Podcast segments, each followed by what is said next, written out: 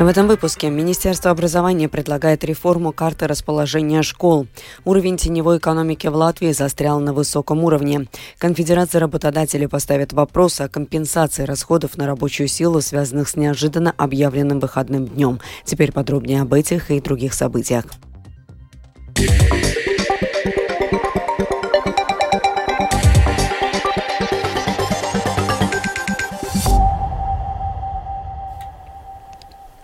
Министерство образования предлагает реформу карты расположения школ. Размещение школ для группы 7-12 классов будет определять государство, оставив самоуправление владельцами этих школ. Размещение школ для групп с 1 по 6 классы останется в виде самоуправлений, но государство будет тщательно следить за качеством образования в них. Это предложение министр образования Анда Чакша, представитель нового единства, представит сегодня на заседании Кабинета министров, которое начнется начнется в эти минуты.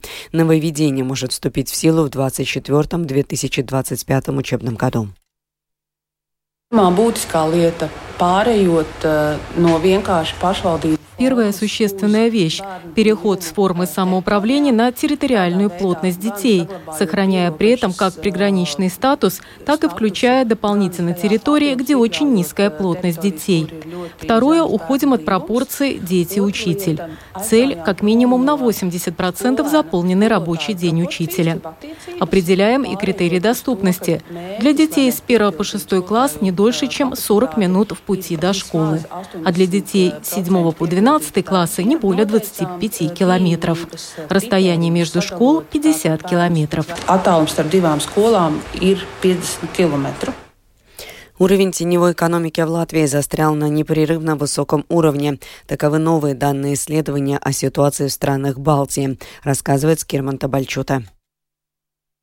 Уровень теневой экономики в Латвии составляет 26,5%. Это всего лишь на одну десятую долю процента ниже, чем в прошлом году, комментирует один из авторов исследования, профессор Рижской высшей школы экономики, директор Центра долгосрочного бизнеса Арнис Саука.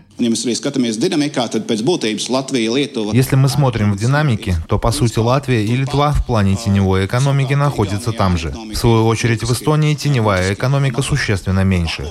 Зарплаты в конвертах и в Латвии, и в Эстонии по-прежнему составляют примерно половину от общего объема теневой экономики. То есть, чтобы мы не делали, объем зарплат в конвертах надо уменьшать. Зарплаты в конвертах составляют четверть, 25%. Этот показатель специалисты считают рассадником теневой экономики. Что касается сфер деятельности, то самая большая тень в строительстве – 34,5%, продолжает профессор.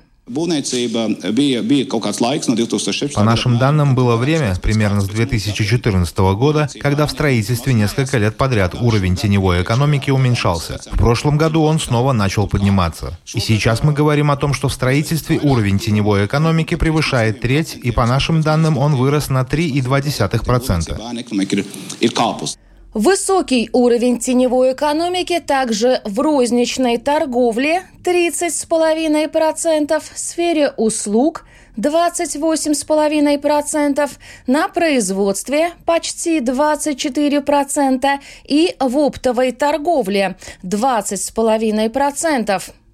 Министр финансов Арвилс Ашераденс в новых данных исследования видит как хорошее, так и плохое. Tas pieaugums pēc Covid ko mēs vērojam, to mēs vērojam laikam lielā skaitā. По крайней мере, тот рост, который мы после ковид-кризиса наблюдали во многих странах, он в Латвии остановился. Плохая новость заключается в том, что мы по-прежнему это оцениваем как очень высокий показатель. Средний показатель в Евросоюзе 17%, то есть у нас сравнительно высокий показатель. Šis ir, ir relatīvi augsts rādītājs. Генеральный директор службы государственных доходов Ева Яунземе новыми данными не удивлена. Она согласна с мнением экспертов о том, что причины большой тени и способы борьбы с ней надо искать не там, где раньше. Я уже примерно два года стараюсь копать в другом месте, но организации предпринимателей от этого не в восторге от наших новых предложений. И я хочу сказать, что в Сейме остановилось все, что могло остановиться. В результате меня эти данные не удивляют. Мы действительно применили все, что есть и в строительстве, и в других отраслях. И мы предлагаем новую корзину услуг – но ничего не двигается вперед. Как одну из целей, куда двигаться, эксперты называют пример Эстонии, где уровень теневой экономики постепенно снижается и сейчас составляет близкий к среднеевропейским 18%. Скирман Тебальчут из службы новостей Латвийского радио. Прокуратура направила в Рижский городской суд уголовное дело, по которому четыре человека обвиняются в мошенничестве при продаже недвижимости на сумму 1 миллион 200 тысяч евро, сообщили в прокуратуре. Мошенники предъявили фальшивую генеральную доверенность и заключили договор купли-продажи недвижимости, принадлежащей потерпевшему. Конфедерация работодателей Латвии поставит вопрос о компенсации расходов на рабочую силу, связанных с неожиданно объявленным выходным днем. Об этом Домской площади сообщил глава конфедерации Каспар Горкс, который очень рад бронзовой медали латвийской сборной, но считает, что предприниматели оказались в незавидной ситуации. То, что касается решения сами, то это, это можно назвать э, безответственной. Приняли э, решение и, в принципе, положили всю ответственность на плечи работодателей, э, потому что работали вчера э, продавцы, заводские рабочие ряд других специалистов, потому что ни один бизнес, который соблюдает сроки, планирует поставки или, или например, рабочие нагрузки не может перестроиться за одну ночь. И таким образом рабочие приходили на работу, а работодатели должны, в принципе, были удвоить зарплату, в том числе и налоги. Мы, конечно, будем спрашивать о том, в каком количестве это будет, потому что если сами принимает решение о проведении такого дня, то расходы тоже должны компенсироваться. К другим новостям. Сегодня рано утром в Москве и Подмосковье имела место атака беспилотных летательных аппаратов. Телеграм-каналы сообщают о более чем двух десятках беспилотников, сбитых в Подмосковье за сегодняшнее утро. Официальные власти сообщают о меньшем количестве задействованных дронов. Власти Москвы сообщили, что в результате атаки в нескольких зданиях произошли незначительные повреждения. Продолжит Рустам Шукуров. Как сообщает телеканал «Настоящее время», один беспилотник попал в верхние этажи жилого дома. Удар пришелся в окна квартиры на 16 этаже. Пострадавших в результате попадания нет, но подъезд пришлось эвакуировать. Разрушенный фасад и остекление дома. Второй беспилотник попал в 24-этажный жилой дом в районе Новой Москвы. В результате столкновения и последующего взрыва получила повреждение плита перекрытия. Также сообщается, что на Ленинском проспекте Москвы беспилотник влетел в квартиру на 14 этаже, но не взорвался. Беспилотник нес три взрывных устройства. По словам мэра Москвы Сергея Собянина, все экстренные службы находятся на местах происшествий. Собянин также отметил, что никто из жителей домов, поврежденных беспилотниками, серьезно не пострадал. За медицинской помощью обратились два человека, госпитализация никому не потребовалась. Между тем, жители Подмосковья заметили летящие беспилотники на Рублево-Успенском шоссе, а также слышали характерные взрывы. Как сообщает «Новая газета», губернатор Московской области Андрей Воробьев подтвердил атаку дронами. По его словам, жители некоторых районов Подмосковья могли слышать звуки работы системы противовоздушной обороны. В Минобороны РФ, в свою очередь, заявили, что Москву и Подмосковье атаковало 8 беспилотных летательных аппаратов.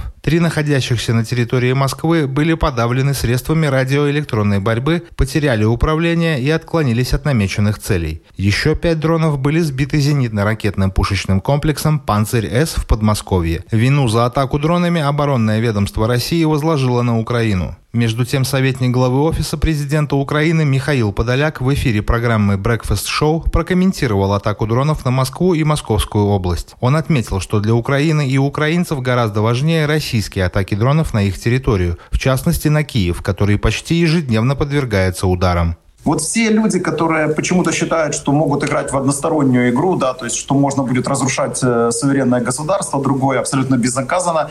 После 15 месяцев они еще не поняли, что в принципе 2014 года у них не будет. Никакого там подписания линии разделения, они дальше будут со своими понтами рассказывать, как они весь мир на колени ставят и так далее. Этого не будет. То есть каждый из них будет отвечать в полном объеме. Следует отметить, что сегодня ночью российские войска три раза атаковали Киев. Это была 17-я массированная атака на украинскую столицу за месяц. Воздушная тревога длилась почти три часа. По данным командования воздушных сил Украины, всего ночью по всей стране были сбиты 29 беспилотников из 31 запущенных. Рустам Шукуров, служба новостей Латвийского радио. Сегодня из парка Кронвальда в Риге была убрана скульптура русского поэта Александра Пушкина. Ее планируют передать Латвийскому союзу художников. Мы поговорили с жителями столицы и узнали, как они относятся к переносу памятника. Не должно быть так. Памятники не решают жизнь людей в Латвии. Только правительство, а оно не работает. Первое правительство, не справляется ни с чем. Это мое мнение. Э, как улица не называется, история, она остается историей, и ее переделывать не надо. Я бы хотела, чтобы памятник Пушкину всегда был там, где он есть, в аккуратном виде, и чтобы каждый день при нем были свежие цвета, как это было раньше. Man nekāda attieksme nav, es dzīvoju vecumā grābītē, kas viņu vispār neredz. Nu, lai viņi pārvieto, nav ko viņam te centrā stāvēt. Узнаю то шорīt, es uzskatu, ka pareizs solis. Узнала об этом сегодня утром, считаю, что это правильный шаг. У нас есть право жить, исходя из такого исторического исторического представления, что мир сейчас изменился. Но я определенно была бы против, если бы этот памятник был уничтожен. Мне кажется, что то, что он передан в распоряжение художникам, правильно. Šķiet, ka tas, ka ir nodots. Плохо относимся. Жалко. жалко. Мы уже привыкли. Вот и хотели фотографироваться, попрощаться, так сказать, с Пушкиным. Но многие, даже и латыши, были против. Политика. Поэт. Что здесь такого он кому сделал плохого? Я не знаю, какая ну, здесь может быть связь. Но это история наша. Ну, что делать? Я dzirdēju, droši vien, ka pareizi. Сегодня в Риге начинает гастроли знаменитый израильский театр Гешер. Спектакли пройдут в помещении театра Дайлы с 30 мая по 1 июня. Гастроли приурочены к 75-летию государства Израиль и вошли в программу договора о культурном сотрудничестве между нашими странами. Сегодня и завтра покажут спектакль в тоннеле режиссера Ирада Рубинштейна. Вот уже пять сезонов, собирающим в Израиле аншлаги. Подробности в сюжете нашего корреспондента Галины Грейдена.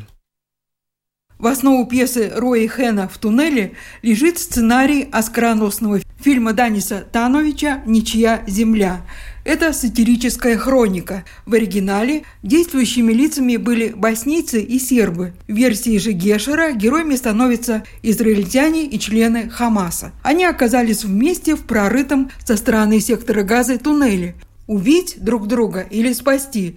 Все вместе пытаются найти выход. В спектакле предусмотрено два финала – оптимистический и пессимистический. Его выбирают сами зрители. Перед началом спектакля они должны проголосовать карточками, ответив на вопрос «Есть свет в конце туннеля или нет?», говорит автор пьесы Рои Хэн. Актриса, которая играет репортера-журналиста, она выходит на сцену и говорит Добрый вечер. Конец, который вы сегодня выбрали, это нет света в конце туннеля или есть свет в конце туннеля. И тогда только впервые актеры слышат, какой конец они будут играть сегодня. Обычно выбирают все-таки больше э, хорошие, хотя вот в Тель-Авиве во время войны все время выбирали плохой. Вот каждый раз выбирали плохой. И очень много людей смеются, когда они смотрятся. Это очень смешная вещь, это сатира. То мы говорим о том, что нельзя разговаривать, о том, что мы не хотим говорить. Мы смеемся там, где надо плакать.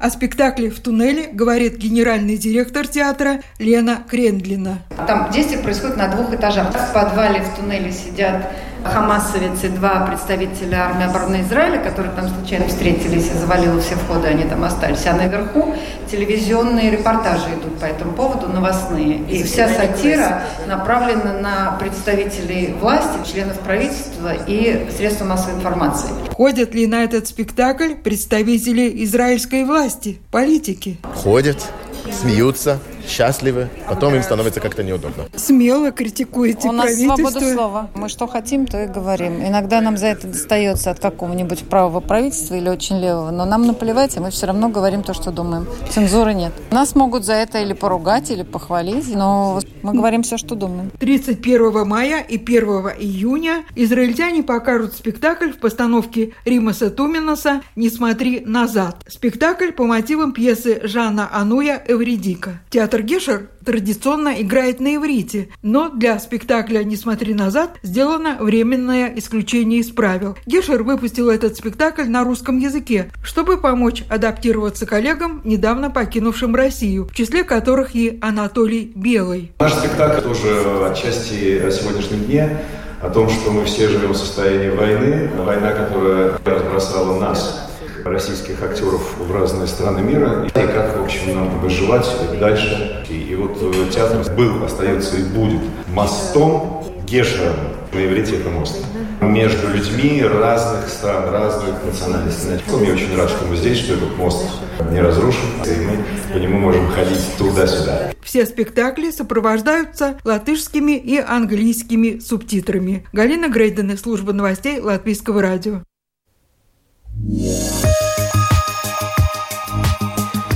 О погоде в завершении. Предстоящей ночью по Латвии будет незначительная облачность без осадков. Местами образуется туман с видимостью от 500 до 1000 метров.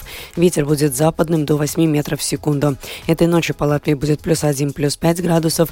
Во многих местах на почве заморозки 0, минус 2. Днем будет небольшая облачность и без осадков. Ветер юго-западный, западный 4-9 метров в секунду, порывами до 15. Днем по Латвии ожидается плюс 19, плюс 24 градуса. В Риге будет преимущественно ясная погода погода без осадков. Ночью ветер западный до 7 метров в секунду, днем юго-западный, западный до 9 метров в секунду, а порывами до 14. Температура воздуха ночью в столице составит плюс 8, плюс 10 градусов, днем плюс 22, плюс 24. Медицинский тип погоды второй благоприятный.